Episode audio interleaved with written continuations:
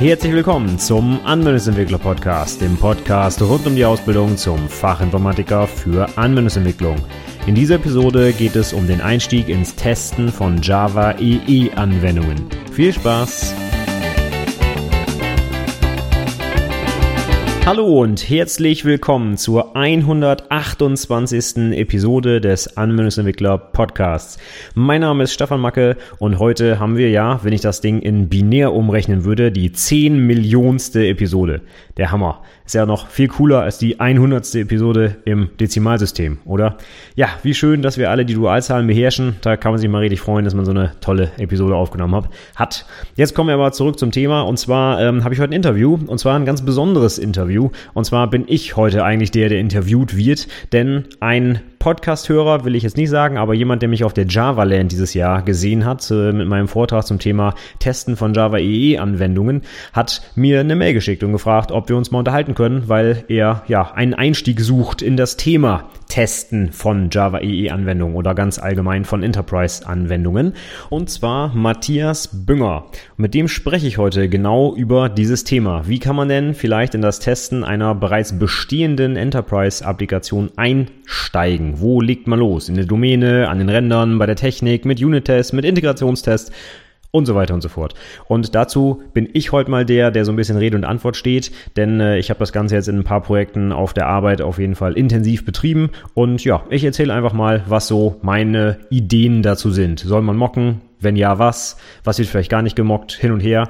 Das sind alles Themen, über die wir heute sprechen wollen. Du brauchst ein bisschen Verständnis von Java EE, sonst wirst du sicherlich einige Sachen nicht so richtig verstehen, weil es sind doch einige Fachbegriffe dabei, die man außerhalb vom EE-Umfeld vielleicht dann doch nicht so ganz versteht. Deswegen, wenn du in dem Umfeld zu Hause bist, dann ist das heute genau das Richtige für dich. Ansonsten hör trotzdem gerne rein, aber wunder dich nicht, wenn wir zwischendurch über Aquilian und Interceptors und Inject und verschiedene andere Dinge sprechen, die dann doch ja etwas spezifisch für den Java-Kontext sind.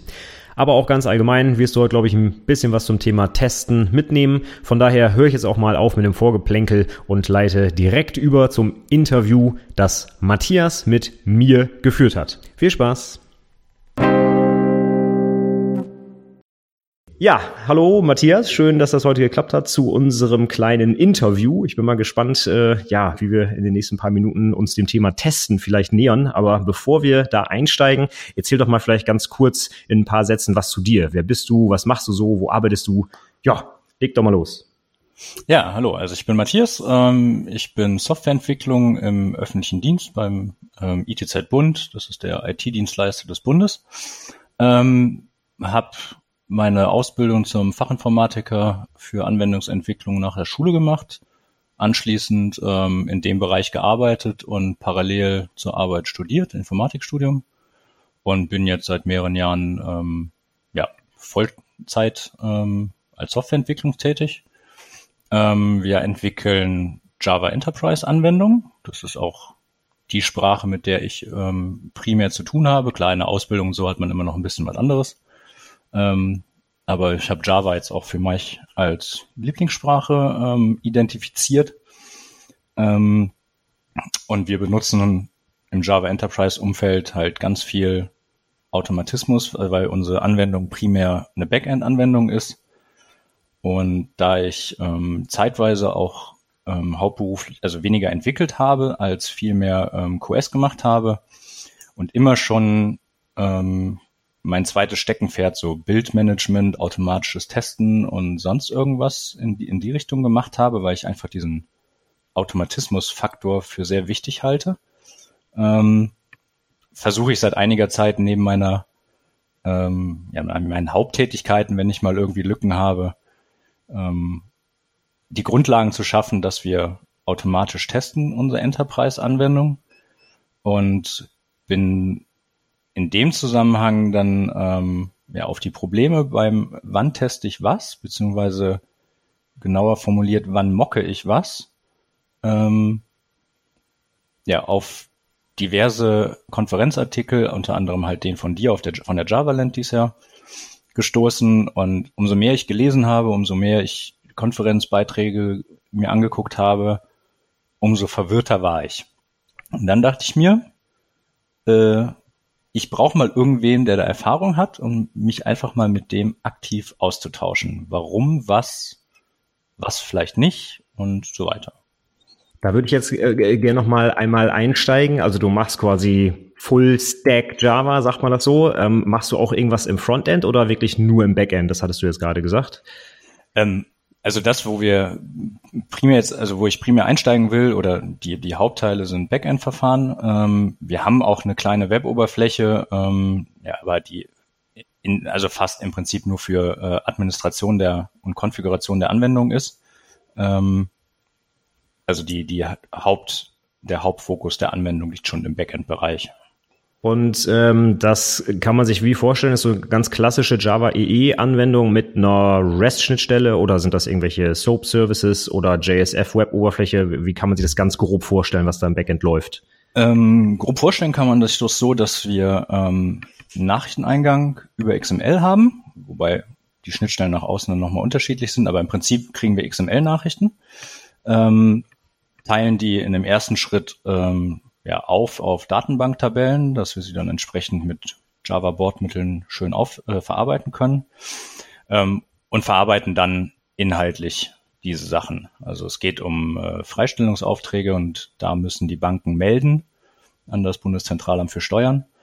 Und ähm, diese Meldungen werden halt verarbeitet. Das ist dann hochparallel ähm, und auch mit dem, äh, also wir, wir versenden WebSphere mit WebSphere Process Server auch und ähm, im Grunde lässt es sich aber alles auf Java Enterprise runterbrechen. Ähm, sprich, keine Web-Services so ähm, für die Verarbeitung, die in unserer Hand liegt, ähm, sondern halt JPA-Prozesse, äh, also JPA ist viel in, involviert, weil wir halt die Datenbank äh, ständig brauchen. Ja, und ansonsten normale Verarbeitungslogik. Also das ist nicht unbedingt komplex in der Verarbeitung. Ähm, die Komplexität ist primär die, die Parallelität und die Last. Ähm, was aber natürlich nicht davon entbindet, ähm, dass wir auch ja, fachliche Logik natürlich drin haben, die getestet werden möchte.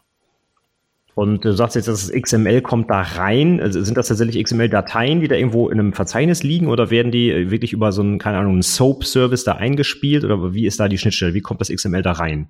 Kriegen XML-Nachrichten in Dateiform und dann lesen wir die ein, verarbeiten die und also zerlegen die, verarbeiten die. Gut. So, und dann kommt das äh, Zeug quasi im Backend an, wird irgendwie erstmal auseinandergenommen und in irgendwelche Datenbanktabellen gepackt, in eine relationale Datenbank, nehme ich an, dann mit JPA, oder? Genau.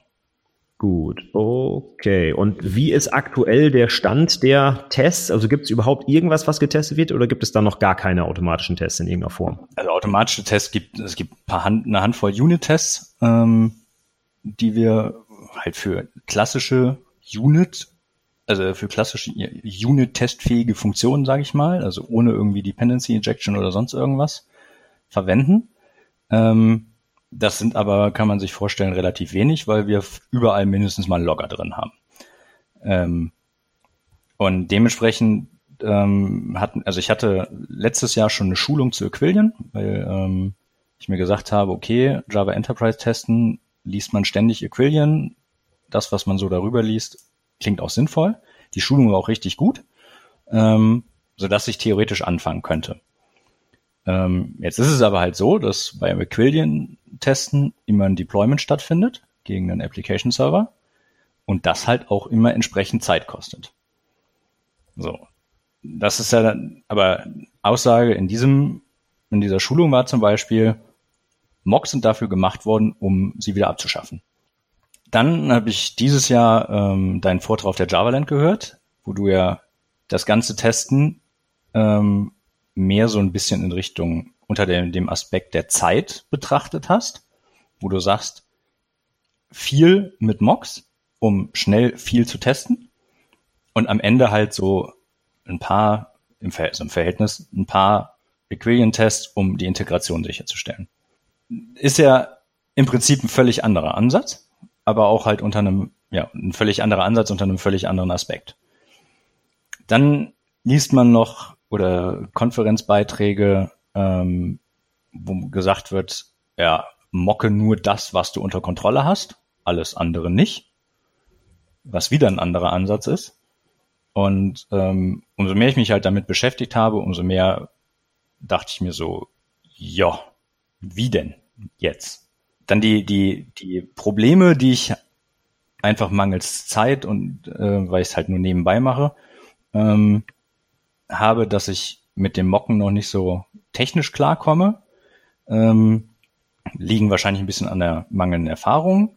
Vielleicht aber auch daran, dass die meisten Tutorials ähm, ja, so klassische Hello World Tutorials, sag ich mal, sind.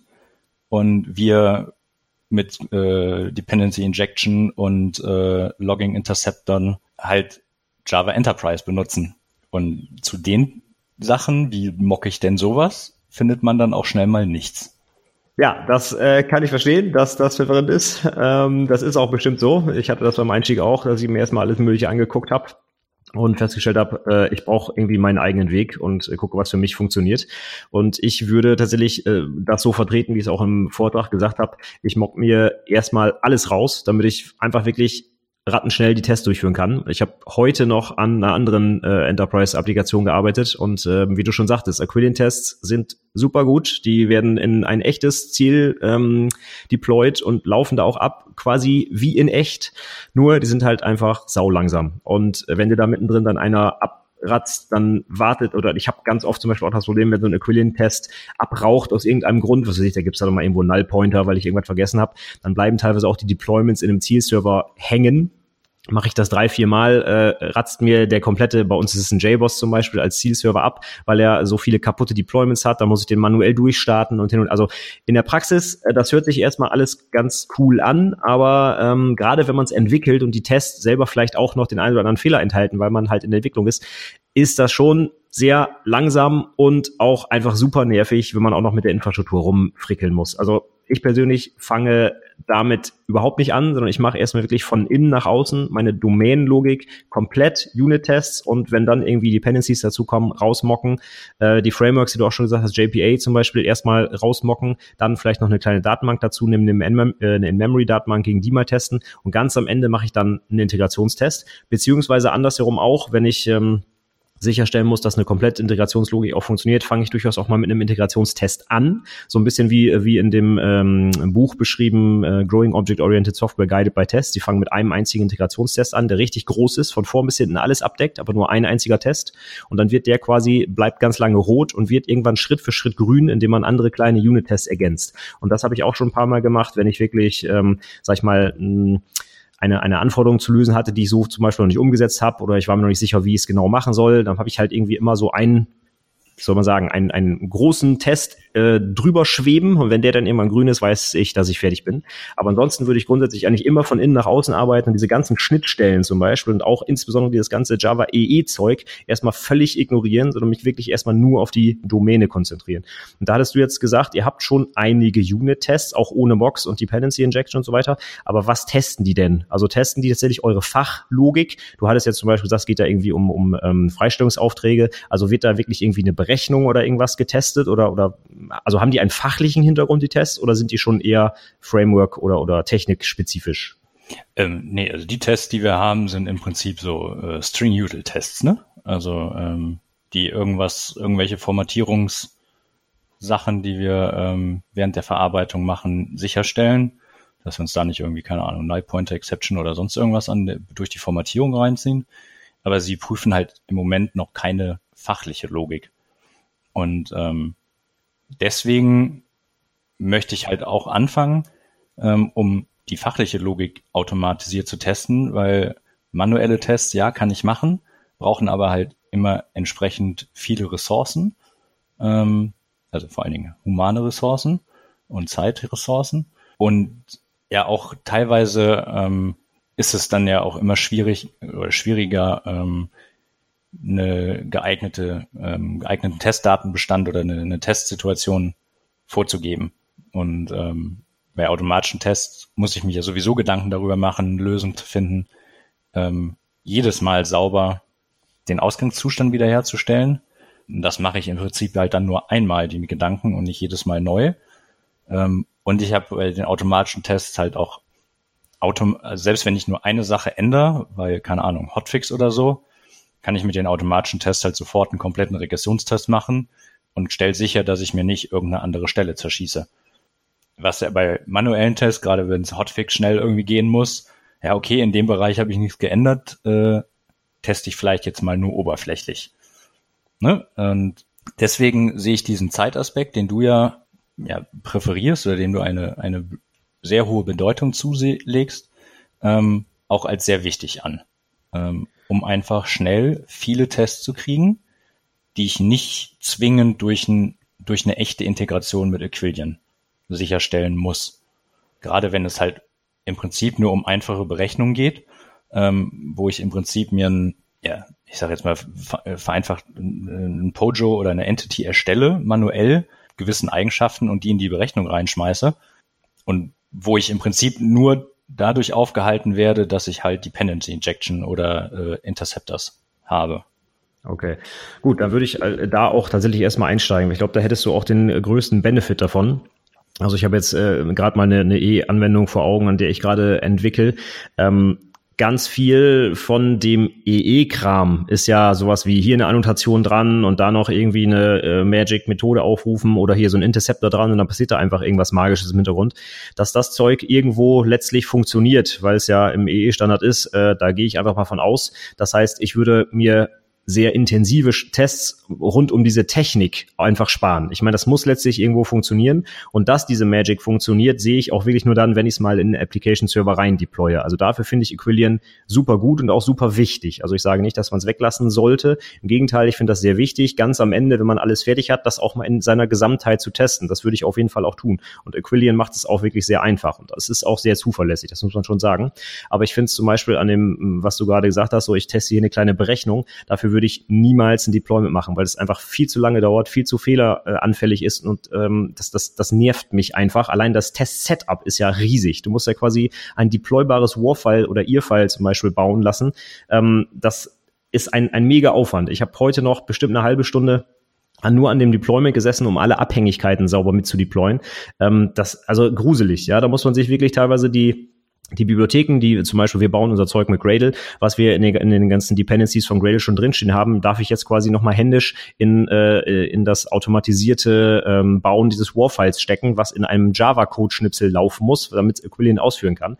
Ähm, es gibt da zwar so eine Gradle-Integration, aber die hat in diesem Fall nicht sauber funktioniert und dann äh, ging das wirklich so los.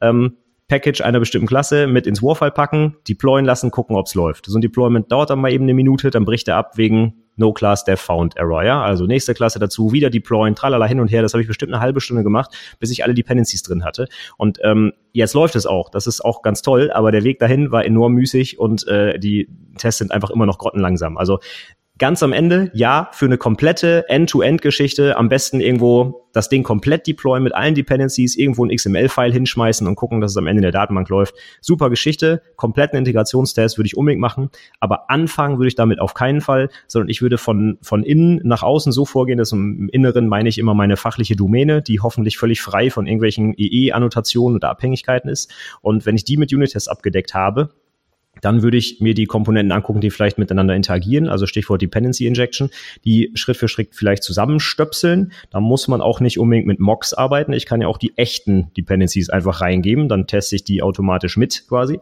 Und ähm, sobald ich aber irgendwelche Komponenten habe, die mit der Infrastruktur reden, also jetzt in deinem Fall vielleicht irgendwelche Entities, die persistiert werden sollen über JPA, dann würde ich mir da an der Stelle Gedanken machen, wie ich das rausmocken kann, denn das wird sonst einfach viel zu langsam und natürlich auch fehleranfällig, weil ich eine echte Datenbank brauche oder sonstige Sachen. Also ich versuche immer so, die Domäne zu isolieren, dass ich gar keine technischen Abhängigkeiten habe, weder zu JPA noch zu anderen Frameworks. Und wenn es auch zum Beispiel das Logging da ist, ja, ähm, das würde ich komplett versuchen zu eliminieren. Und wenn ich dann meine Fachlogik sauber getestet habe, dann kann man mal gucken, wie man das in die Infrastruktur reinbekommt. Und da würde ich dann zum Beispiel, ja, weiß ich nicht, wenn man jetzt mit JPA arbeitet und vielleicht so ein Repository-Pattern anwendet oder sowas, könnte man das Repository halt rausmocken und dann halt eben Fake-Datensätze liefern lassen. Die Tests sind dann halt immer noch super schnell, ähm, aber ich habe schon mal den nächsten Schritt in Richtung der Persistenz gemacht. Wenn ich dann als nächsten Schritt zum Beispiel testen will, dass es auch wirklich in der Datenbank landet, dann kann ich den Weg gehen und so eine In-Memory-Datenbank nehmen oder hier zum Beispiel Apache Darby, die man auf der Kommandozeile einfach äh, starten kann, beziehungsweise direkt aus Java raus und da drin quasi die Datenbankstruktur nachbauen, die auch in der Zieldatenbank ist. Das Problem dabei ist natürlich, dass es nie die echte Datenbank ist. Also keine Ahnung, wenn wir im Backend zum Beispiel, wir haben eine fette Oracle-Datenbank, da kann ich mit Apache Darby ein paar Tests machen, aber das äh, simuliert natürlich nicht mal ansatzweise die korrekte echte Umgebung. Deswegen sage ich auch immer, dass der letzte Integrationstest am besten gegen eine echten Datenbank auch einfach, der den darf man nicht weglassen. Das muss man trotzdem noch machen. Aber um wenigstens, ähm, sage ich mal, diesen, diesen Teil der Persistenz in Isolation testen zu können, nutze ich zum Beispiel dann ganz gerne so kleine Datenbanken, die man mit drei Zeilen Code quasi hochfahren kann, lokal und ähm, ja mit Testdaten füllt und guckt, ob es dann einfach funktioniert. Das würde ich dann schon machen, gerade wenn es Datenbanklast ähm, ähm, oder äh, wenn das Projekt datenbanklastig ist, dann würde ich schon schauen, dass ich den Teil separat einfach teste. Und wenn ich das mache, dann kann ich diese Datenbanklogik, die Persistenzlogik, was auch immer. Ich habe eine große Entity, die hat irgendwelche Unterentities und ich muss sicherstellen, dass das auch wirklich alles persistiert wird. Das kann ich zum Beispiel ja wunderbar gegen so eine Darby-Datenbank machen. Und wenn ich dann ganz am Ende einen kompletten Riesen-Integrationstest mit Aquilian gegen eine echte Umgebung, gegen eine äh, Entwicklungsdatenbank oder irgendwas laufen lassen kann, dann sehe ich ja spätestens dann, dass die einzelnen Komponenten auch zusammen funktionieren. Aber ich würde zum Beispiel nie die einzelnen kleinen Funktionalitäten jedes Mal mit einem riesen Aquilian-Test machen. Also das ist für mich, da würde ich wirklich diese Testpyramide so ein bisschen im Auge halten. Ähm, ganz, ganz viele Unit-Tests, weniger Integrationstests und ganz am Ende dann wirklich einen kompletten Systemtest mit, mit Aquilian, ähm, aber dann wirklich auch zum Beispiel, ich mache so, ich, ich mache wirklich so eine Art User Journey durch die Anwendung. Das heißt, äh, ich stelle mir vor, das Ding ist einfach leer. Dann legt der User vielleicht irgendwie eine Entität an, die wird in dem Integrationstest angelegt. Danach wird sie vielleicht verändert, gelöscht, hin und her. Also den kompletten Lebenszyklus. Das kann man ja bei Aquilian wunderbar machen. Die Tests werden in einer bestimmten Reihenfolge ausgeführt, wenn man das vorgibt. Und so kann ich eine komplette Benutzerinteraktion damit simulieren. Und dafür benutze ich Aquilian wirklich sehr gerne, weil ich dann in ein echtes ähm, Target, einen echten Application Server deploye und von draußen wie ein Client damit arbeite. Und das bietet mir natürlich das Mocking oder die Unit-Tests auf gar keinen Fall. Also da sehe ich echt den, den super Benefit und dafür mache ich es auch. Aber davon habe ich vielleicht zwei, drei, vier, fünf, vielleicht auch sechs und äh, die 300 Unit-Tests darunter, die testen mir dann den Rest ab. Also so gehe ich immer vor. Das Schöne dabei ist halt, dass ich mich auch von Anfang an nicht äh, auf diese ganzen Technologie-Sachen fokussieren muss. Wie kriege ich das rausgemockt? Wie kriege ich das äh, hin, dass diese Annotation auch funktioniert ohne Java EE-Kontext und diesen ganzen Kram? Spare ich mir halt, wenn ich meine Domäne so modelliere, dass ich den ganzen EE-Kram da einfach gar nicht drin habe. Jetzt ist eigentlich die Frage, du hast jetzt ja ein bestehendes Projekt, da kannst du jetzt da nicht einfach alles rausschmeißen, was da schon drin ist. Ähm, wie sieht denn eure Domäne aus? Also ist das alles wirklich stark mit den EE-Sachen verdrahtet oder ist die Domäne noch frei von den ganzen Annotationen zum Beispiel? Ähm, nee, sie ist stark verdrahtet, primär halt über ähm, den Logging Interceptor beziehungsweise halt über CDI. Und bei meinen bisherigen Versuchen bin ich halt zum Beispiel auch am Logging Interceptor dann auf die Nase gefallen. Also wir wir, wir nehmen halt den, haben uns halt eine, ähm, eine Logging-Annotation geschrieben, um einfach nur unsere Methoden mit der Annotation zu, zu versehen, um nicht jedes Mal log.entry bla bla bla, log.exit bla bla bla und haben in, die, in den, den Interceptor auch noch ein bisschen Performance-Logging ähm, eingebaut, halt um den, den Code einfach jedes Mal rauszuziehen und die eigentliche, den, den eigentlichen Quellcode der Methoden ähm, zu reduzieren und übersichtlicher zu machen. Ähm, und das benutzen wir halt überall, damit wir ähm, zum Tracen im Not, also bei der, während der Entwicklung zum Tracen, ja, überall eingreifen können. Beziehungsweise überall sehen, wann läuft er wie und mit was, um einfach schnellstmöglich Fehler zu finden. Und das funktioniert auch sehr gut. Dementsprechend haben wir mindestens das mal überall. Ja, und CDI dadurch, dass wir im Prinzip auch überall ähm, Datenbankkontakt haben, haben wir im Prinzip auch jedes Mal ähm, CDI für ähm, Entity Manager beziehungsweise die entsprechenden Datenbankverbindungen, also DAO-Klassen, sonst irgendwas. Und wenn du jetzt sagst CDI, fange ich damit mal einmal an. Ähm, das ist wahrscheinlich mit der Add-Inject-Annotation. Irgendwie hängen die am Konstruktor der, oder direkt an den Attributen? Äh, an den Attributen. An den Attributen, okay. Da wäre dann tatsächlich meine Empfehlung, wenn man das irgendwie umstellen kann, wäre das schon sehr gut, wenn dann Also ich habe es am Anfang auch, ich habe es glaube ich sogar nach äh, Anfang des Jahres auch meinem Vortrag gezeigt, dass ich das auch so gemacht habe, die Injects einfach direkt an die Attribute gepackt, hat den zentralen Nachteil, dass ich halt von draußen nicht sehe, wie diese Dependencies aussehen. Das heißt, wenn ich nicht in die Klasse reingucke, sehe ich ja nirgendwo, was da eigentlich alles injected werden muss. Mache ich einfach einen Konstruktor, der die ganzen Parameter bekommt und hänge das eine add-inject davor, dann habe ich sowohl die Möglichkeit im Test das Ding halt direkt zu newen und da dann die Mocks reinzugeben, als auch im äh, Application Server läuft das ja exakt genauso, nur dass ich halt den Vorteil habe, dass ich auch den Konstruktor ohne EE-Kontext nutzen kann. Und so mache ich es inzwischen auch. Ähm, vorher, also ich meine, das geht auch, wenn es direkt an Attributen steht, ja, dann mache ich die halt irgendwie Package Private und kann dann aus dem Test heraus da auch Mocks reinhauen. Das ist aber ziemlich umständlich und ich finde es vor allem wichtig, dass es halt explizit ist, welche Abhängigkeiten eine Klasse hat. Und das ist äh, meiner Meinung nach, ich habe jetzt äh, nach und nach alle Projekte darauf umgestellt, über äh, Injection zu arbeiten und dann kann ich in den Tests einfach einfach in der Before-Methode zum Beispiel meine ganzen Mocks hochfahren, wenn ich sie brauche und äh, gebe die einfach dem Konstruktor meiner zu testenden Klasse rein und dann ist die Abhängigkeit explizit. Der Compiler meckert auch, wenn irgendwas fehlt, ja, kann mir helfen, was ich noch brauche und so weiter. Das hat also, denke ich, einen großen Vorteil und ähm, dadurch wird das wenigstens schon mal deutlich sichtbar, was ich da an Abhängigkeiten habe und reingeben muss. Zweite Frage ist dann natürlich, ob ich das alles mocken muss oder ob ich nicht auch einfach die echten Implementierungen reingeben kann. Ich würde natürlich immer die echten bevorzugen. Mocks muss ich natürlich auch wieder, je nachdem wie komplex das ist, mit sehr langem Setup-Code überhaupt erstmal hochfahren und dann geben die irgendwelche Sachen zurück, auf die wieder zugegriffen wird. Da muss ein Mock einen Mock zurückgeben, der dann wieder einen Mock zurückgibt und also da wird man irgendwann natürlich auch wahnsinnig. Das heißt, wenn man das irgendwie loswerden kann, die Mocks, äh, bin ich immer dafür. Also wenn ich eine Dependency einfach durch die echte Implementierung ersetzen kann, würde ich das immer bevorzugen, weil ich natürlich diese Implementierung dann gleich mit testen kann. Aber manchmal geht das halt nicht, weil die Dependency zum Beispiel meinetwegen jetzt direkt auf die Datenbank geht und wir das raushaben wollen. Okay, dann muss ich es halt rausmocken.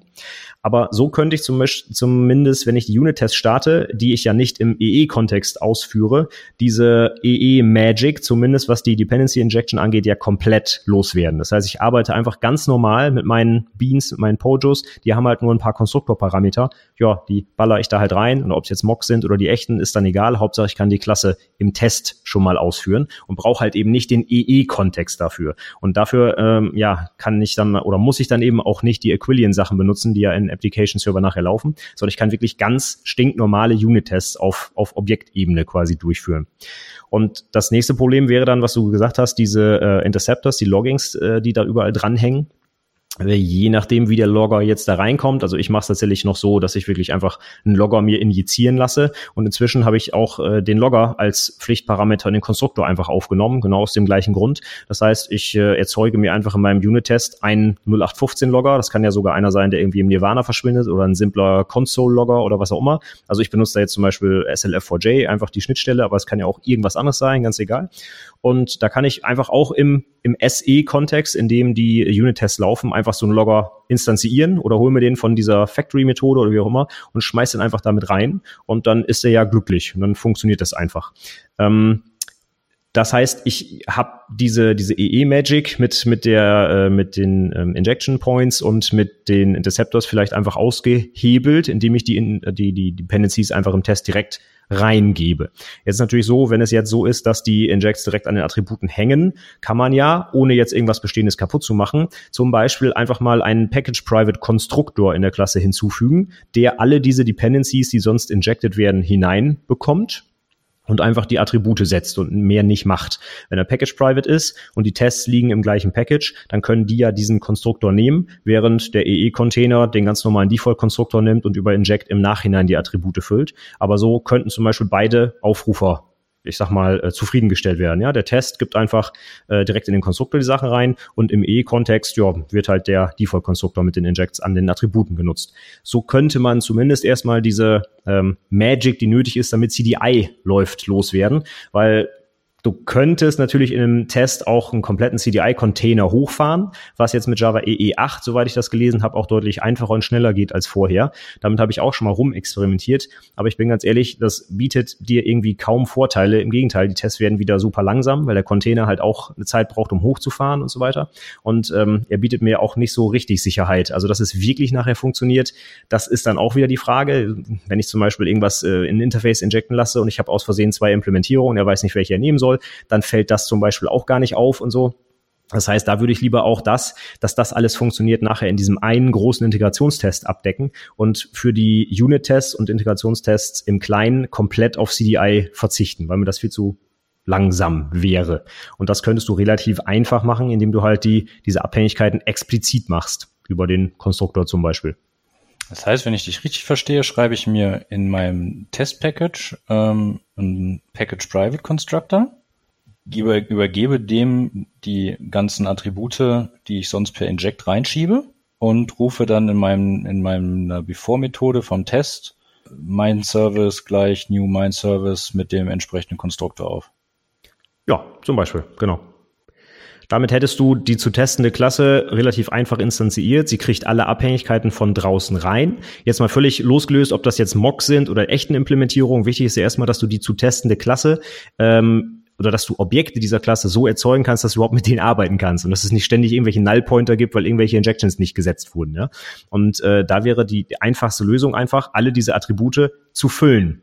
Ob du dafür jetzt einen Package Private Konstruktor hinzufügen musst oder du baust dir halt irgendwie eine kleine äh, was auch immer, Fabrikmethode in deiner Testklasse, die dann halt den Default-Konstruktor von deiner zu testenden Klasse nimmt und dann nach und nach alle Felder füllt, so sie denn zugänglich sind. Ja, wenn die zum Beispiel irgendwie private oder sonst was sind, wird es natürlich schwierig. Aber du könntest dir quasi äh, das, das Erzeugen dieser Objekte ja auch einfach in eine kleine Testmethode auslagern, die dann einfach der Reihe nach alle äh, Attribute auf einen gültiges Wert auf ein gültiges Objekt oder so setzt. Das ist ja auch denkbar, ja. Also wenn du den Produktivcode gar nicht anpacken willst, also dieser Package Private Konstruktor, ja, da kann man jetzt auch wieder geteilter Meinung sein, ne, dass ich jetzt meine, äh, meine Produktionsklassen anpassen muss, nur damit ich sie testen kann. Von daher, wenn du das vermeiden möchtest, ginge das auch, dann baut halt der Test diese Objekte zusammen, muss dann halt eben der Reihe nach quasi das machen, was das CDI automatisch macht und äh, packt da halt an die Attribute die entsprechenden Objekte ran. Ja? Das würde ja auch gehen. Wichtig ist einfach nur, dass du, äh, sobald der Test startet, halt eben ein gültiges Objekt dieser zu testenden Klasse hast, die äh, keine Nullpointer mehr schmeißt. Ja? Genau, also das ist ja das, wo man ja dann mit den Mocks halt auch dran geht. Ähm, also nein, mit den Mocks nicht, mit den Stubs im Prinzip ja dann, glaube ich, ist der richtige Begriff. Ja, um diese die, die Injections ähm, oder die Objekte, die halt sonst vom Application Server jetzt in unserem Fall bereitgestellt werden, halt ja selber bereitstellt. Ich muss ja dann für meine Tests dann gegebenenfalls auch nicht alle instanzieren, sondern nur die, wo ich weiß, auf die laufe ich, damit die halt keine Null Pointer werfen. Ja, ganz genau. Also das mache ich ehrlich gesagt auch so. Ich habe dann vielleicht ein paar kleine äh, Setup-Methoden. Jetzt mal angenommen, ich habe eine Klasse, die hat irgendwie sieben Abhängigkeiten. Ja, kann man jetzt drüber streiten, ob das vielleicht schon zu viele sind. Ja, okay. Äh, angenommen, ich habe jetzt sieben, dann kann es ja sein, dass ich für einen kleinen Use Case, den ich testen will, auch wirklich nur drei dieser äh, Objekte an den Attributen da gefüllt haben muss. Klar, dann schreibe ich mir eine kleine Methode in meinem Test, die auch einen sprechenden Namen hat Jetzt äh, das Projekt, an das ich gerade denke, ist zum Beispiel einfach eine, eine Backend-Applikation, die auch mit einer externen Applikation redet und mit deren API reden muss quasi. Und wenn ich mich da jetzt zum Beispiel anmelden muss, ja, ich gebe da irgendwie Credentials rein und erwarte dann, dass da irgendwie eine Session erzeugt wird oder sowas, dann ähm, liest sich so eine Methode in meinem Test zum Beispiel angenommen, Session kann erzeugt werden. Und in dieser Private-Methode in meinem Test wird dann halt irgendwie, äh, werden halt irgendwie zwei, drei Mocks hochgefahren, die, wenn ich eine bestimmte Methode aufrufe, zum Beispiel Login mit den Credentials Test und Test, äh, gibt dann halt eine gültige Session oder sowas zurück, ja. Und dann kann ich in meinem Test nachher sagen, also es liest sich dann so, angenommen, Session kann erzeugt werden, dann, keine Ahnung, System.login oder sowas und danach halt assert äh, Session is not null und Session enthält Username oder was auch immer ich da dann asserten will. Ja? Das heißt, wenn ich das so ein bisschen geschickt auch refaktorisiere und in eigene Methoden packe, dann lesen sich die Tests nachher auch vernünftig. Und sonst habe ich halt erstmal zehn Zeilen Mock-Code, wo irgendwelche Objekte irgendwas zurückgeben sollen und da blickt nachher dann keiner mehr durch. Und mit diesen kleinen Hilfsmethoden kann man es äh, ja schön wiederverwendbar und auch besser lesbar gestalten. Das nutze ich immer ganz gern. Ähm, ja, da stimme ich dir vollkommen zu. Ähm, sprechende Variablen und Methodennamen sind ja sowieso die größte Herausforderung eines Softwareentwicklers. Und dass auch Testcode ähm, oder vielleicht sogar gerade Testcode wartbar sein muss, ähm, ist natürlich völlig klar. Ähm, ähm, wie stehst du zu dem Punkt, was mockst du? Also vielleicht ist die Frage so ein bisschen redundant, aber ich hatte auf einem Konferenzbeitrag, von wem war der denn? Von Gochgo Adstick. Ich weiß nicht, ob ich ihn richtig ausspreche. Das war ein Osteuropäer vom Akzent her. Der hatte einen Vortrag über ähm, Test Automation without a Headache, Five Key Patterns gehalten. Das war 2006, 16 auf der Norwegian Developers Conference in London.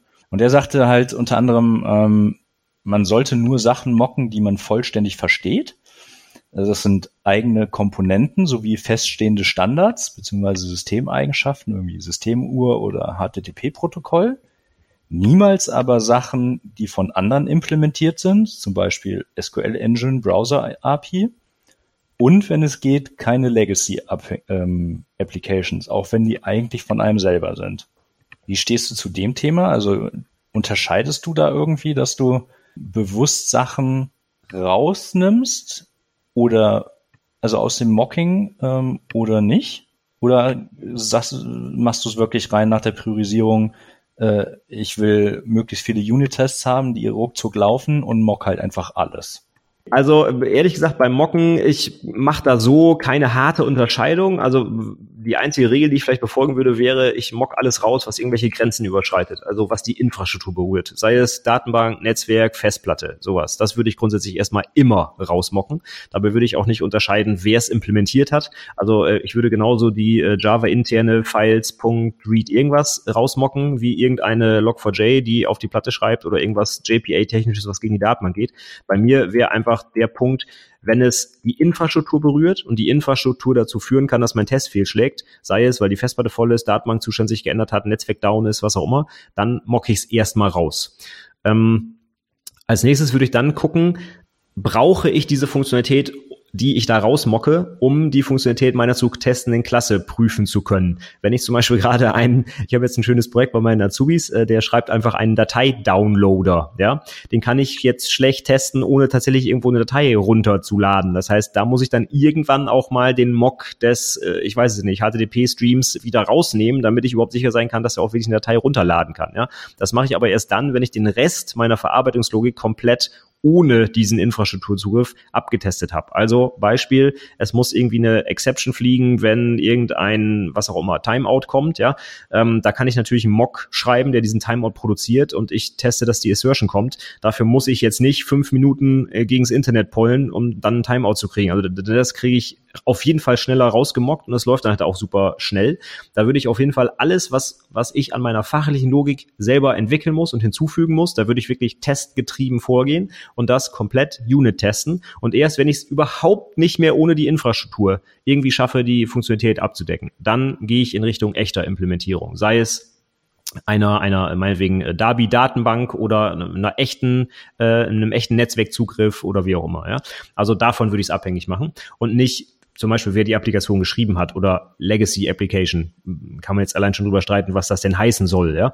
Also ich finde natürlich auch wichtig, dass man die Dinge, die man da mockt, versteht. Also das kann ich auf jeden Fall unterstreichen. Ich mock da nicht Sachen raus, äh, weil ich zum Beispiel gar nicht genau weiß, was das Ding da eigentlich macht oder so. Das wäre super kontraproduktiv. Ich muss ja sogar verstehen, was das Ding macht, was ich mocke, denn sonst kann ich den Mock ja gar nicht richtig äh, doofes Wort, setupen, ja, also hier äh, dem Mock sagen, was er eigentlich wann zurückzugeben hat oder zu tun hat, wenn ich aufrufe, was ich da aufrufe.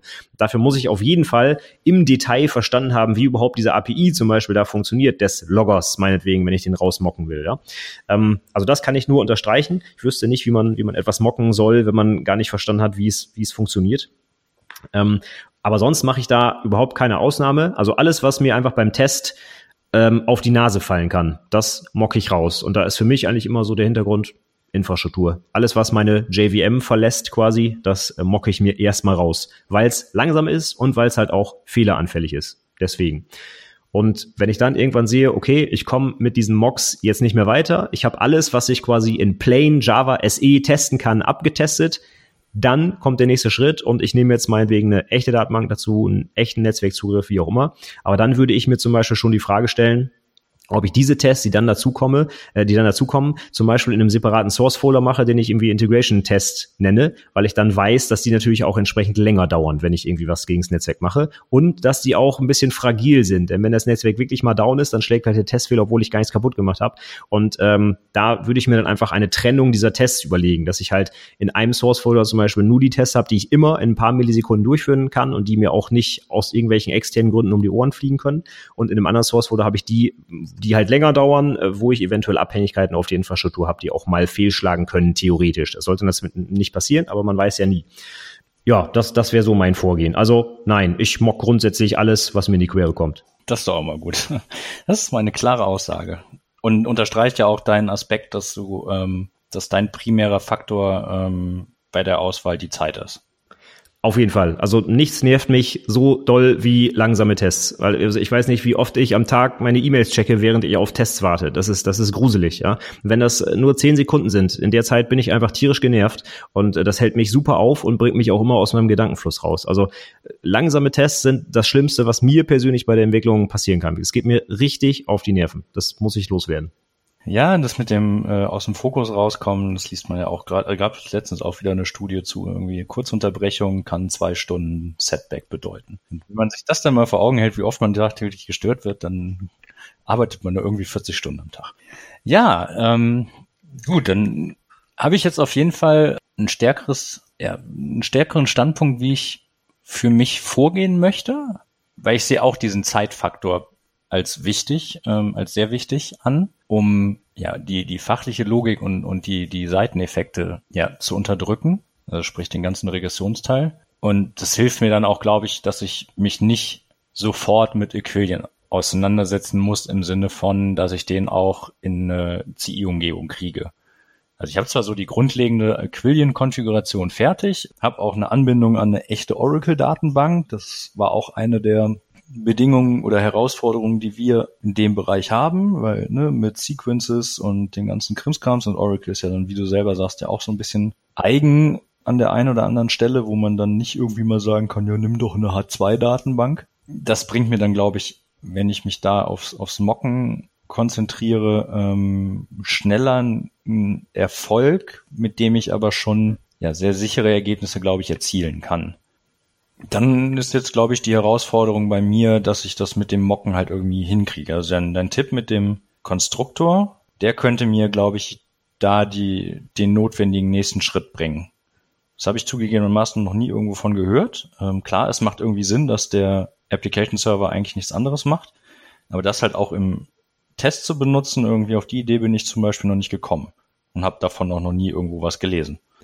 Ja, das ist tatsächlich die einfachste Möglichkeit, aus diesem EE-Kontext halt rauszukommen. Einfach Objekte rein, fertig. Und wenn du, also ich würde auch, also zum Einstieg zum Beispiel versuchen, überall, wo es geht, einfach auch echte Implementierung zu nehmen. Also es spricht jetzt zum Beispiel nichts dagegen. Du hast jetzt öfter diesen Logging Interceptor erwähnt. Äh, wenn du im Test einfach einen echten Logger reingibst, wo ist das Problem? Also irgendein Konsolenlogger, äh, der läuft so mit, das kostet kaum Zeit. Das wäre für mich überhaupt kein Problem. Da würde ich den Test auch einfach mit dem echten Logger laufen lassen. Ähm, da hätte ich jetzt zum Beispiel gar kein Problem mit. Das würde ich jetzt nicht rausmocken. Denn, keine Ahnung, sonst erwartest du irgendwo, dass mit dem Block noch irgendwas passiert und dann gibt's wieder Null-Pointer, weil du dir nicht richtig, äh, nicht richtig das Setup ausgeführt hast. Und das würde ich gar nicht machen. Also wie gesagt, alles, was der Schmerzen bereitet, kannst du rausmocken. Aber wenn du irgendwo echte Implementierung nimmst, bist du natürlich immer im Vorteil, weil du den Code ja automatisch mittestest, wenn du das als Dependency reingibst. Also Mocking wäre für mich auch immer die letzte Wahl. Wenn ich eine Möglichkeit habe, die echte Implementierung zu nehmen, würde ich die immer bevorzugen. Ganz klar.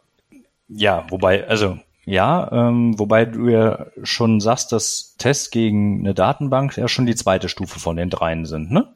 Also, dass du ähm, dann für einen Unit-Test gegebenenfalls auch einfach äh, dein, deine Entity oder dein, deine JPA-Anbindung gegebenenfalls auch erstmal mockst, um schneller das Ergebnis, das konkrete, die konkrete Funktionalität, die du in der Stelle brauchst, zu simulieren und dann in einem zweiten Schritt gegen eine lokale Datenbank gehst und in einem dritten dann gegen eine echte Datenbank. Genau, so würde ich das machen. Im ersten Schritt, also wenn, wenn die Entity, äh, da gehe ich jetzt einfach mal von aus, wenn sie auch noch Geschäftslogik enthält, die Geschäftslogik würde ich komplett ohne irgendeine Datenbank oder sonst was testen. Einfach Java SE, alles rausmocken oder äh, echte Implementierung reingeben, wo das geht. Ähm, dann wäre für mich der nächste Schritt halt diese, äh, diese ganzen Annotationen zu prüfen. Also hier, was weiß ich, äh, Column Name und Primary Key und äh, Add Entity selber überhaupt, dass das überhaupt persistiert werden kann und so, ja. Und da kann man jetzt drüber nachdenken, das zum Beispiel mit einer lokalen Datenbank zu machen, mit einer, mit einer Darby oder so, aber du gerade selber schon gesagt hast, in Oracle ist nachher alles anders, weil es zum Beispiel gar keine, ich weiß nicht was, die Datenhypen gibt's nicht oder keine Ahnung was. Also da muss man auch wirklich von Fall zu Fall dann gucken, ob sich das überhaupt lohnt, diesen Schritt noch mit einer lokalen Datenbank überhaupt zu machen oder auch da schon von Anfang an gegen eine echte, zumindest eine echte Oracle zu gehen, wenn es auch die Entwicklungsumgebung ist, ja.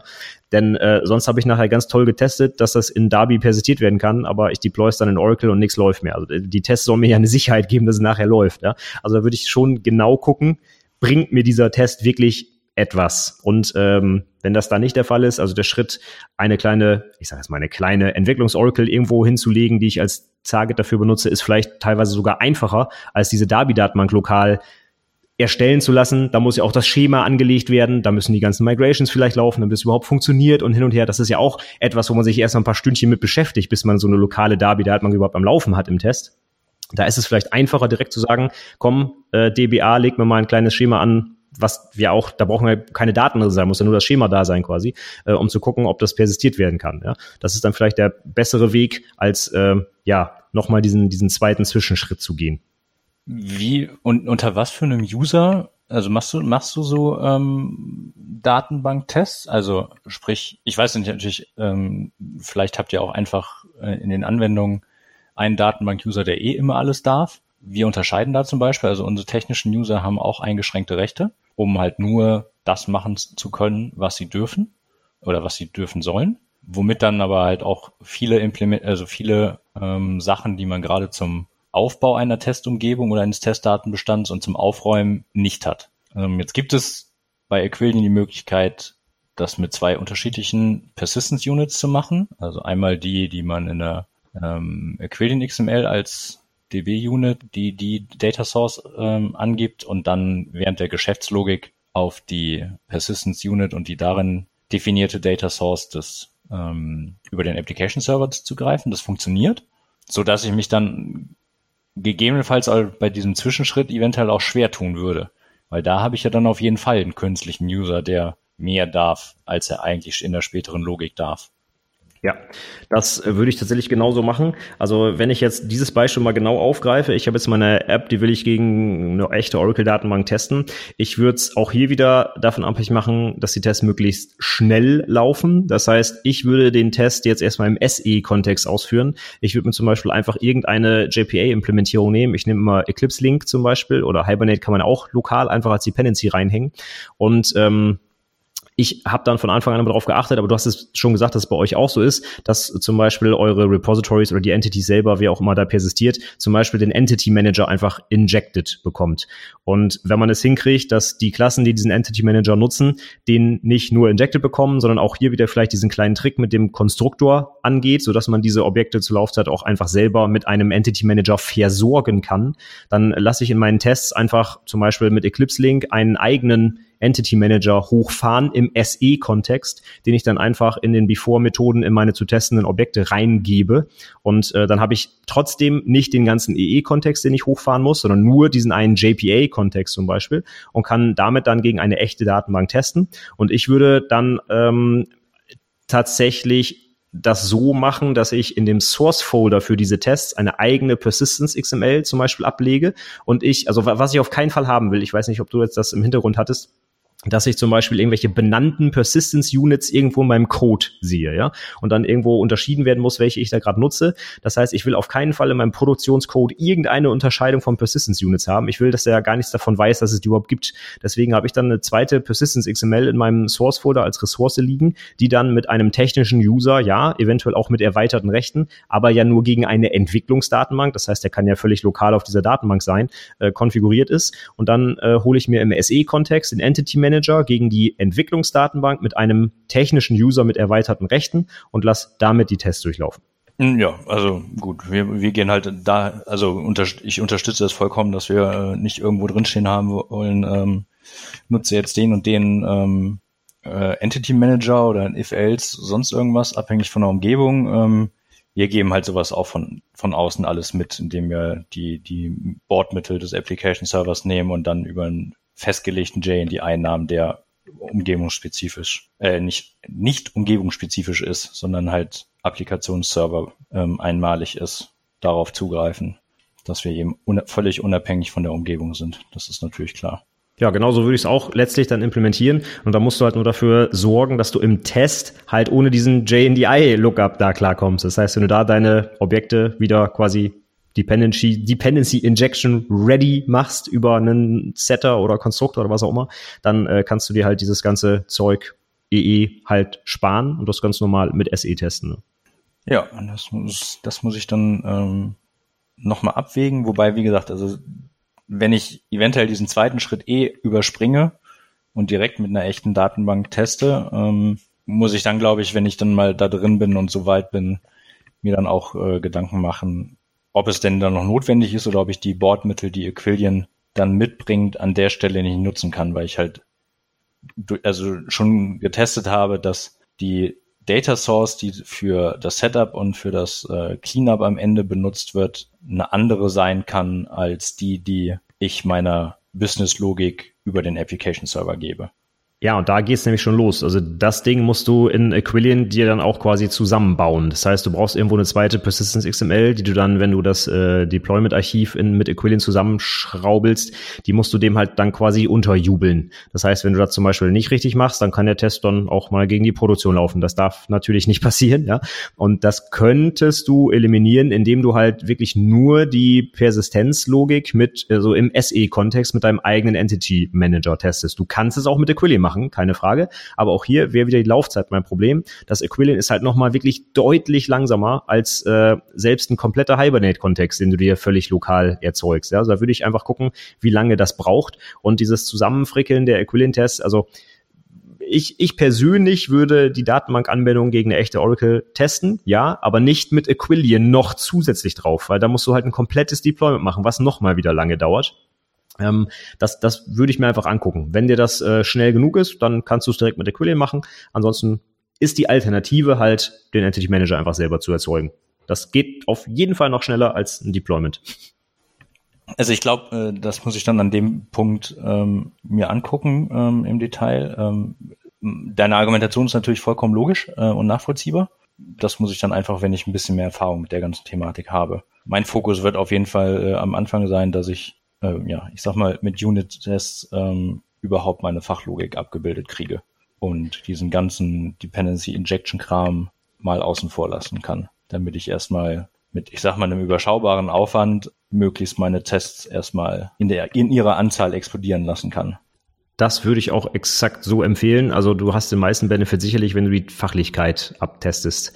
Also das, äh, ja, wie gesagt, die EE Magic normalerweise läuft die, ja, wenn jetzt, ihr habt ja auch schon eine Applikation, die fertig ist, ja, ähm, dass der, der Overhead, um das ganze Ding jetzt wirklich automatisiert deploybar zu machen und dann zu testen, irgendwie, um dann nachher rauszufinden, dass eins plus zwei gleich drei ist, also würde ich mir niemals antun. Ich würde äh, lieber versuchen, von innen die Objekte vielleicht zur Not auch noch so aufzubrechen, dass sie testbarer sind. Vielleicht sind die Klassen auch schon zu groß, haben zu viele Abhängigkeiten und deswegen wird das Mocking auch so schwierig. Also wenn ich zum Beispiel in den, in den Unit-Test für die Klassen einfach so viele Mocks erzeugen muss, dass ich wirklich, ich sage jetzt mal, übertreibe jetzt mal, seitenweise irgendwelche Setup-Geschichten machen muss, damit es überhaupt funktioniert, dann heißt das eigentlich eher, dass die Klasse, die ich testen will, einfach viel zu viele Abhängigkeiten hat und dass es irgendwie reduziert werden muss. Ähm, daher kommt vielleicht auch, dass Leute sagen, Mocking muss gleich wieder abgeschafft werden, weil es einfach natürlich enorm schwierig ist, das alles überhaupt lauffähig hinzukriegen, wenn meine Klasse äh, erstmal sieben Mocks braucht, um überhaupt zu funktionieren. Ja? Und das ist für mich auch immer äh, ganz gut. Da muss ich mir selber auch immer auf die Finger klopfen. Wenn ich irgendwann am Ende 30 angenommen Sternchen-Methoden habe in meinem Test, dann weiß ich, ich habe eigentlich schon irgendwas falsch gemacht, weil das sind einfach so komplexe Setups. Da muss ich die Klasse einfach auseinanderreißen und dann wird der Test auch wieder leichter. Und dann brauche ich auch nur noch ein, zwei Mocks und äh, dann verstehe ich das am Ende auch. Ich habe auch schon selber leider die Erfahrung gemacht, äh, wenn man da nicht drauf achtet und das irgendwann auseinanderreißt, dann habe ich wirklich so ein komplexes Setup, wo ich selber am Ende nicht mehr richtig durchsteige, warum das jetzt so sein muss, damit es dann funktioniert. Und dann bringen mir die Tests am Ende auch nicht mehr viel, wenn ich selber nicht verstehe, was sie tun. Ähm, also das ist nur ein Tipp aus der Praxis von mir. Wenn das Mock-Setup zu umfangreich wird, ist die Klasse einfach zu groß oder hat zu viele Abhängigkeiten, die muss auseinandergenommen werden. Äh, ja, da sind wir ja bei dem, bei der Thematik Clean Code und Refactoring und äh, den ganzen Diskussionsgrundlagen und Büchern und sonst was, was es zu dem Thematik gibt, äh, wartbarer Code und äh, was habe ich denn gestern nochmal programmiert oder was habe ich denn vor der Mittagspause programmiert und ah, ich habe jetzt Feierabend. Ähm, klar, natürlich. Ähm, das soll jetzt aber nicht, glaube ich, Thema hier werden. Das, da sind wir uns aber auf jeden Fall einig. Ja, ähm, von meiner Seite aus, soweit ich das jetzt betrachten kann oder ähm, bewerten kann, ohne es natürlich jetzt parallel schon hier gecodet zu haben. Dankeschön. Es hat mir auf jeden Fall einen guten Einblick verschafft, ähm, wie ich meinen Fokus setzen sollte und auch, ja, wie ich die Sachen denn angehen kann, um vielleicht schneller oder einfacher zu einem ja, ersten Erfolg, an den sich dann viele hoffentlich anschließen, ähm, gelangen kann. Kein Problem. Wenn du da noch irgendwelche weiteren Fragen hast oder hast mal einen kleinen Code-Schnipsel oder irgendwas, äh, kannst du gerne Bescheid sagen. Also ich mache auch aktuell tatsächlich auch im Java EE-Umfeld immer noch weiter und jetzt aktuell äh, ja REST-Anwendungen und äh, JSF fürs Frontend und das wird alles komplett automatisiert getestet, bis hin auch zum Deployment, was ja auch alles geht mit Java-Bordmitteln. Das ist ja wirklich die äh, Infrastruktur, die da ist, die, die muss man einfach nur nutzen. Aber aus eigener Erfahrung, also ist, gerade wenn man noch nie zum Beispiel mit Aquilian gearbeitet hat. Es hat mich auch enorm viel Zeit gekostet, das vernünftig testbar hinzukriegen, weil man auch die Applikation an sich so bauen muss, dass man einfach vieles auch austauschen kann. Zum Beispiel, ähm, weiß was ich, eine Restaurant Shell, der muss man halt mal eben zur Laufzeit sagen können, dass sie jetzt unter einer anderen URL erreichbar ist, damit ich das vernünftig testen kann und sowas. Und wenn man das nicht von Anfang an einbaut in die Applikation, wird es sehr schwierig, das im Nachhinein reinzukriegen. Von daher würde ich auch durchaus nochmal die Empfehlung aussprechen, vielleicht nicht mit der Quillen direkt anzufangen, sondern erstmal den Rest zu testen. Und da äh, gibt's ja auch wirklich Quick Wins, wo man, äh, sag ich mal, den, den Großteil seiner Applikationslogik schon mal unter Test kriegt und den ganzen Technikkram drumherum, der ja jetzt schon bei euch seit, seit Monaten oder Jahren schon funktioniert, den kann man dann vielleicht als letztes angehen, weil das ist wirklich super fehleranfällig und kann sehr frustrierend sein ähm, und auch einfach lange dauern, bis das vernünftig läuft. Das ist meine persönliche Erfahrung. Ja, okay, dann, äh, wenn du tatsächlich jetzt keine weiteren Fragen mehr hast, dann äh, sind wir ja schon fertig quasi. Äh, ja, äh, also ich wüsste jetzt nicht. Also die Fragen werden sich sicherlich dann nochmal ergeben. Gerade wie ich das dann einfach technisch umsetze, ähm, muss ich einfach dann ein bisschen üben. Aber daran soll es ja nicht scheitern. Also wenn, das ist ja dann wahrscheinlich auch etwas, was man irgendwie einmal zum Laufen kriegt und dann sich denkt, ja, warum habe ich dafür jetzt fünf Stunden gebraucht? Und danach nutzt man es ja einfach und schreibt es in der Zukunft dann einfach runter und ähm, kommt ja dann immer noch schneller zu einem Erfolg. Richtig. Nur die initiale Hürde, die ist auf jeden Fall einmal da, ja. Ja, dann würde ich einfach zum Abschluss noch mal so ein paar äh, ganz allgemein oder vielleicht ein, zwei allgemeine Fragen stellen. Du hast ja schon gesagt, um dich ins Thema einzubeiten, hast du auch viele Beiträge gelesen oder Videos oder sonst irgendwas. Hast du dir vielleicht irgendwie ein, zwei Ressourcen rund um das Thema, die du jetzt empfehlen kannst? Also du hast gesagt, einiges hat dich eher verwirrt, aber war da vielleicht irgendwie ein schönes Video dabei oder irgendein Buch oder irgendwas, wo du sagst, Mensch, das hat mir echt gut gefallen, da habe ich was mitgenommen, das könnte man vielleicht sich nochmal angucken? Äh, kann ich jetzt ganz ehrlich gesagt gar nicht so sagen. Also ähm, die meisten Blogs-Posts habe ich mir jetzt auch gar nicht ähm, großartig gespeichert. Ähm, was ich halt sehr interessant fand, war dieses, äh, war dieser eine Konferenzbeitrag von ähm, den Test Automation Without a Headache. Jetzt nicht unbedingt wegen der Mock-Frage, sondern weil da auch einige andere interessante Aspekte sind. Ähm, den fand ich einfach gut. Und jetzt sogar relativ aktuell gab es einen Artikel von dem Martin Fowler, der ja auch relativ bekannt ist im Testumfeld, ähm, der das ganze, der die ganze Thematik äh, Stubs, Mocks, äh, Spies und sonst irgendwas mal sehr ausführlich ähm, erläutert hat, was denn was ist und was eben nicht was ist. Ähm, den fand ich auch sehr, sehr gut. Und da habe ich dann auch festgestellt, dass man viel liest, wo Begriffe eigentlich falsch benutzt werden und man sie auch, oder ich zumindest, ähm, so im Alltag oft Begriffe falsch benutze. Und äh, jetzt dann bei meiner Wortwahl doch ja mehr drauf achte, ob ich jetzt Mock sage, ob ich Stub sage oder irgendwas anderes. Die, die Unterschiede sind klein an einigen Stellen, aber dann auf der anderen Seite, wenn man darüber nachdenkt, auch deutlich größer, als dass man die Begriffe nicht irgendwie synonym benutzen sollte. Da hast du völlig recht. Also mir rutscht eigentlich, ich habe auch die ganze Zeit jetzt immer Mock gesagt, auch wenn es im Detail wahrscheinlich gar nicht immer nötig ist und wahrscheinlich eher Stubs sind. Ähm, also für Fake-Objekt nutze ich einfach so Mock, obwohl das natürlich eigentlich gar nicht richtig ist. Ja. Mocks zeichnen ja quasi die, die Interaktion mit ihnen auf und das braucht man in den meisten Fällen ja gar nicht, wenn man testet, insbesondere was du jetzt hattest, Dependency Injection. Da muss ich eigentlich eher die äh, ja, Stub-Implementierung mit, mit fixen Werten reingeben und nicht irgendwie aufzeichnen, dass irgendwo eine bestimmte Reihenfolge von Methodenaufrufen durchgeführt wurde. Also da kann man im Detail sicherlich das nochmal auseinandernehmen. Ähm, da hast du recht. Ich hätte wahrscheinlich auch andere Wörter benutzen müssen auf jeden Fall. Ja, aber ne, das, das, also wenn man sich damit näher, näher beschäftigt, ist das äh, auch super interessant, dass es die Unterscheidung gibt und auch super sinnvoll. Aber es wird halt ne, so im Allgemeinen ja von Mocks gesprochen, obwohl es in den meisten Fällen eigentlich gar kein Mock ist. Das stimmt. Ich weiß nicht, hast du schon eine Idee, was für ein Mock-Framework du benutzen wirst? Vielleicht Mockito oder? Ja, ich tendiere im Moment jetzt zu Mockito. Ähm, da findet man doch relativ viel ähm, Dokumentation zu oder Tutorials zu. Das ist, glaube ich, jetzt für den Einstieg eine ganz gute, ähm, ein, äh, für den Einstieg eine ganz gute Einstiegsvariante ist. Du hattest es ja auch in deinem Javaland ähm, Konferenzbeitrag auch erwähnt ähm, und dann noch irgendwas, irgendwas mit seiner Zitrone, kann ich mich noch dran erinnern. genau, Citrus, ja. Aber also Mockito kann ich auch empfehlen. Ich wollte nur deswegen sagen, weil da nämlich zum Beispiel auch gar nicht zwischen Stub und Mock unterschieden wird. Da ist einfach alles, also die Methode, um das Ding zu erzeugen, heißt auch Mock. Das heißt, egal was ich da mache, es heißt immer Mock. Deswegen hat es bei mir auch so eingebrannt, die Dinger Mocks. Ja, ja, genau. Ähm, das, das ist mir auch schon aufgefallen, als ich halt so meine ersten Schritte damit gemacht habe.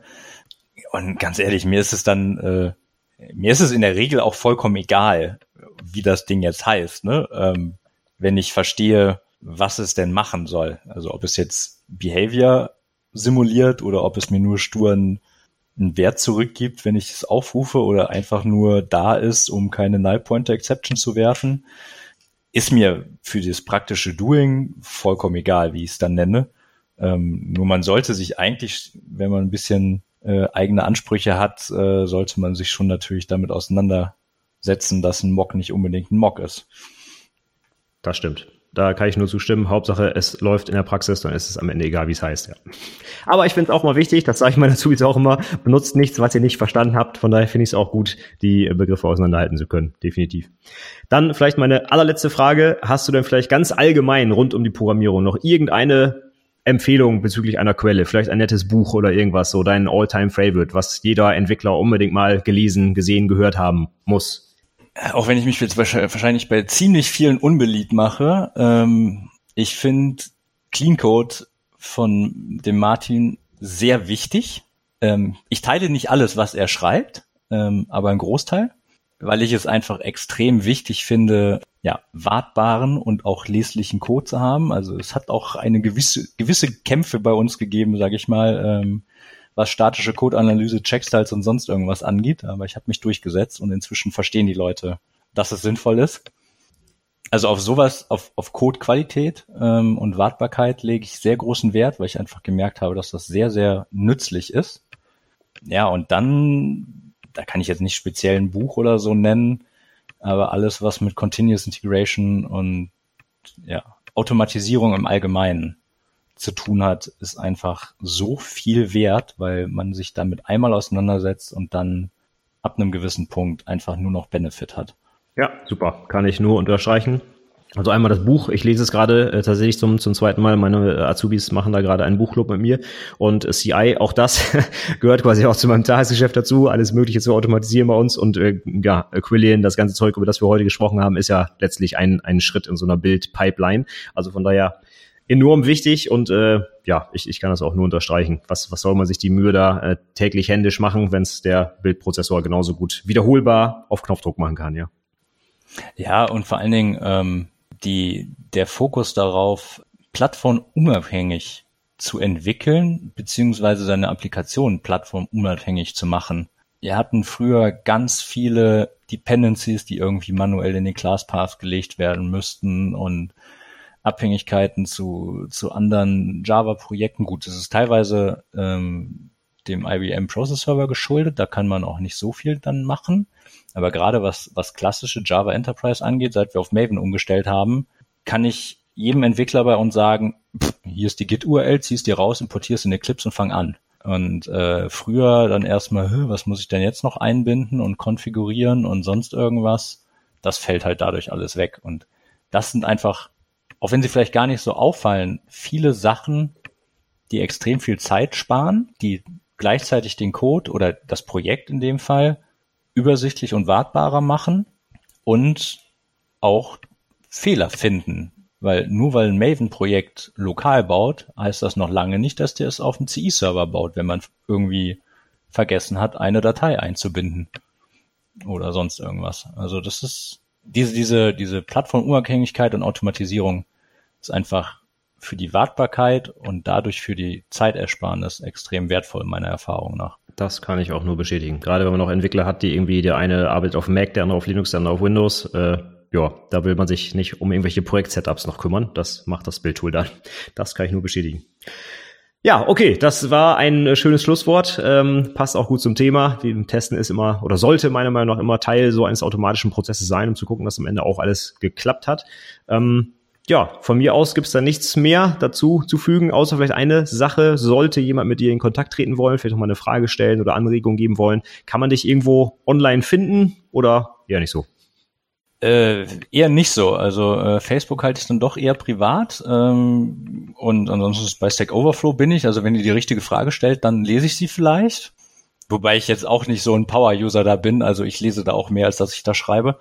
Ähm, nö, äh, ihr könnt, äh, wir haben ganz viele offene Stellen. Also äh, ich, also wenn ihr euch bewerben wollt, dann kommt ihr sicherlich irgendwie vielleicht mit mir in Kontakt, wenn ihr zu mir kommt. Nee, also ähm, ich bin jetzt ähm, eher nicht jemand, der groß die Social Medias dieser Welt, Networke dieser Welt ähm, aktiv betreibt. Ähm, okay, das ist kein Problem. es geht auch so. Wenn jemand Fragen hat, kann man es ja auch als Kommentar unter die Shownotes der Episode packen, wo ich dann übrigens auch noch alle Links ergänze, über die wir vielleicht noch gesprochen haben. Ähm, ja, von daher, also kein Thema. Dann ja, sage ich zum Abschluss nochmal vielen Dank, dass du dir Zeit genommen hast. Ich hoffe, ich konnte dir auch ein bisschen weiterhelfen. Ich fand es auf jeden Fall auch mal interessant zu sehen, was du für, für Fragestellen hast, äh, Fragestellungen hast, um in die Sache einzusteigen. Ich finde es für mich auch ganz hilfreich, weil meine Azubis natürlich auch immer vor der gleichen Frage stehen. Wie fangen wir denn jetzt an? Was teste ich denn jetzt? Muss ich 37 Frameworks installieren oder wo geht's los? Von daher, deswegen war es mir auch ein Anliegen, dass wir das hier quasi einmal aufzeichnen, damit auch andere so ein bisschen was davon haben, weil ich glaube, dass viele andere Entwickler sich auch diese Frage stellen. Das kann ich für mein Unternehmen genauso bestätigen. Da wird auch nicht 100% Code Coverage durch alle äh, Kollegen hergestellt. Da gibt's auch auf jeden Fall immer noch Lernbedarf, sage ich mal. Von daher fand ich es ganz toll, dass du auch zugestimmt hast, dass wir das aufzeichnen können. Also vielen Dank nochmal für deine Zeit und ja, ich hoffe, ich konnte auch ein bisschen was zurückgeben. Ja, also vielen Dank für deine Zeit, muss ich ja sagen. Ich war ja derjenige mit den Fragen. Ähm, und ähm, ja, ich finde es auch gut, dass du dich da so engagierst für die Ausbildung. Ähm, ich habe es ja selber genossen, ähm, eine Ausbildung, also jetzt nicht bei dir, aber Ausbildung als Fachinformatiker. Und ähm, das klingt jetzt vielleicht ein bisschen eingebildet, aber wenn ich mir Leute angucke, die aus der Ausbildung kommen, mit denen kann man erstmal mehr anfangen als Leute, die von der Schule und dem Studium kommen. Und ich habe ja nun beides gemacht. Also ich habe ja auch studiert, ähm, aber so eine Ausbildung ist wichtig, ähm, dass man die praktischen Ansätze hat. Und dann steht man, genau wie du sagst, oft vor dem Punkt, wie fange ich denn an? Es geht meistens gar nicht darum, die, die Herausforderung dann beim eigentlichen Implementieren, sondern wirklich mit dem, wie fange ich denn an? Ja, das kann ich nur bestätigen. Einfach so ein, so ein kleiner Denkanstoß reicht ja schon. Vielleicht einfach für dich zum Beispiel diese Konstruktorgeschichte einfach mal ausprobieren und vielleicht kommt der ganze Rest dann einfach von allein, weil ein so ein, ja, wie soll man sagen, ein so ein Knoten geplatzt ist oder sowas. Ja, das hat man ja vielleicht mal. Ja, kann ich nur hoffen, dass das funktioniert. Ja, dann sind wir für heute fertig, sag ich mal. Und ja, wenn du noch irgendwelche Fragen hast, kannst du auf jeden Fall dich melden, ja. Ja, mache ich. Vielen Dank nochmal. So, das war mein Interview mit Matthias Bünger. Ich hoffe, es hat dir ein bisschen Spaß gemacht und es war einiges für dich dabei rund ums Thema Testen. Gerade wenn du vielleicht wirklich in Java unterwegs bist, hast du da hoffentlich einiges mitgenommen für deine Praxis. Ich fand das Format heute auch super interessant, ganz äh, ja witzig zu sehen, wenn man auf der anderen Seite ist und Fragen beantworten muss. Und für dich vielleicht auch ein Hinweis, wenn du irgendwelche anderen Fragen hast, die du glaubst, von mir beantwortet bekommen zu können, dann schreib mir doch einfach eine Mail, stell deine Frage und äh, ja, vielleicht machen wir mal so ein neues Podcast-Format daraus. Du stellst mir eine Frage oder mehrere Fragen und wir schnacken einfach mal ganz locker über so ein paar Technikthemen oder auch rund um die Ausbildung. Ist ja alles möglich. Ja, schick doch einfach eine Mail und wenn sich's anbietet, vielleicht können wir uns einfach mal unterhalten. Okay, dann würde ich sagen, falls dich die Informationen von Matthias noch interessieren, die er genannt hat, die Links, das Video und so weiter, dann schau doch einfach mal in die Show Notes. Die sind wie immer zu finden unter anwendungsentwicklerpodcast.de slash 128 für die heutige 128. Episode. Keine Angst, du musst nicht die 1 und 7 Nullen eingeben, sondern 128, das reicht. Ähm, und wenn du noch Fragen hast oder Anregungen rund ums Testen oder um irgendwelche anderen Themen, dann äh, schreib uns doch gerne auch einen Kommentar unter die Episode. Du hast ja gehört, Matthias ist nicht so im Netz direkt zu erreichen. Das heißt, wenn du noch irgendwie was von ihm wissen willst oder auch von mir, ja, hau uns einfach einen Kommentar in die Show Notes und äh, wir würden uns auf jeden Fall über Feedback oder Anregungen freuen. Und ja, damit mache ich für heute auch Schluss. Ich sage vielen Dank fürs Zuhören und bis zum nächsten Mal. Tschüss!